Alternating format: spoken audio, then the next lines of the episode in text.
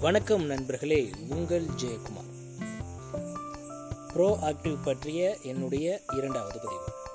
இருந்திருந்தால் என்ற அணுகுமுறையும் முடியும் என்ற அணுகுமுறையும் பற்றி இன்றைய பதிவில் நாம் பார்க்கலாம்.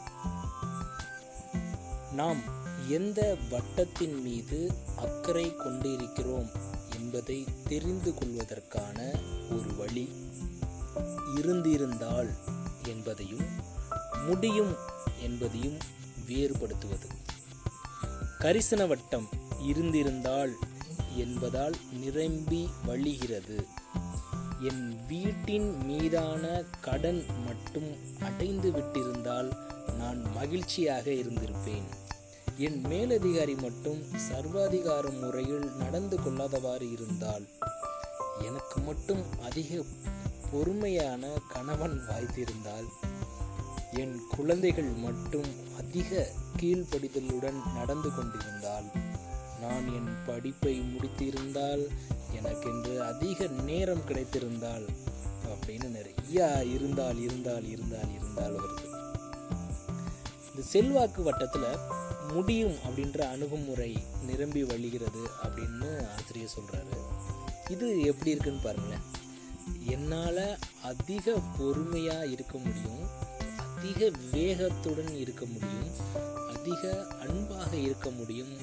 குணநலன்கள் குறித்து கவனக்குவிப்பு அது அப்படின்னு ஆசிரியர் சொல்கிறாரு பிரச்சனை அப்படின்றத வெளியே எங்கே இருக்கிறது என்று நாம் சிந்திக்கும் ஒவ்வொரு முறையும் அந்த எண்ணம் தான் பிரச்சனையே அப்படின்னு ஆசிரியர் அழகாக தெளிவாக சொல்கிறாரு மறுபடியும் சொல்கிறேன் பிரச்சனை வெளியே எங்கே இருக்கிறது என்று நாம் சிந்திக்கும் ஒவ்வொரு முறையும் அந்த எண்ணம்தான் பிரச்சனையே. வெளியே உள்ள ஏதோ ஒன்று நம்மை கட்டுப்பட்டு மன்னிக்கவும் வெளியே உள்ள ஏதோ ஒன்று நம்மை கட்டுப்படுத்துவதற்கு நாம் அதற்கு சக்தியூட்டுகிறோம்.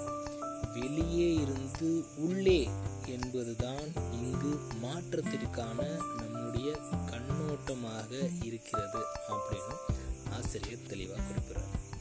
நான் மாறுவதற்கு முன்பாக வெளியே உள்ளது மாற வேண்டும் என்று நாம் நினைக்கிறோம். மாற்றத்தை உள்ளிருந்து துவங்குவதுதான் முன் யோசனையுடன் செயல்படுபவர்களின் அணுகுமுறையாகும். அவர்கள் வித்தியாசமாக இருக்க தொடங்குகின்றார்கள். அவ்வாறு வித்தியாசமாக இருப்பதன் மூலம் வெளியே உள்ள ஒன்றின் மீது அவர்கள் ஒரு நேர்மறையான மாற்றத்தை விளைவிக்கின்றனர். என்னால் அதிக வளமுடையவனாக இருக்க முடியும். என்னால் அதிக தளர்ச்சியின்றி இருக்க முடியும். என்னால் அதிக படைப்பு திறனுடன் இருக்க முடியும்.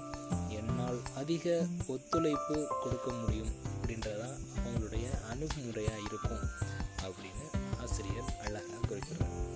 நன்றி நண்பர்களே மீண்டும் நாளை இன்னொரு பதிவில் உங்களை சந்திக்கிறேன்.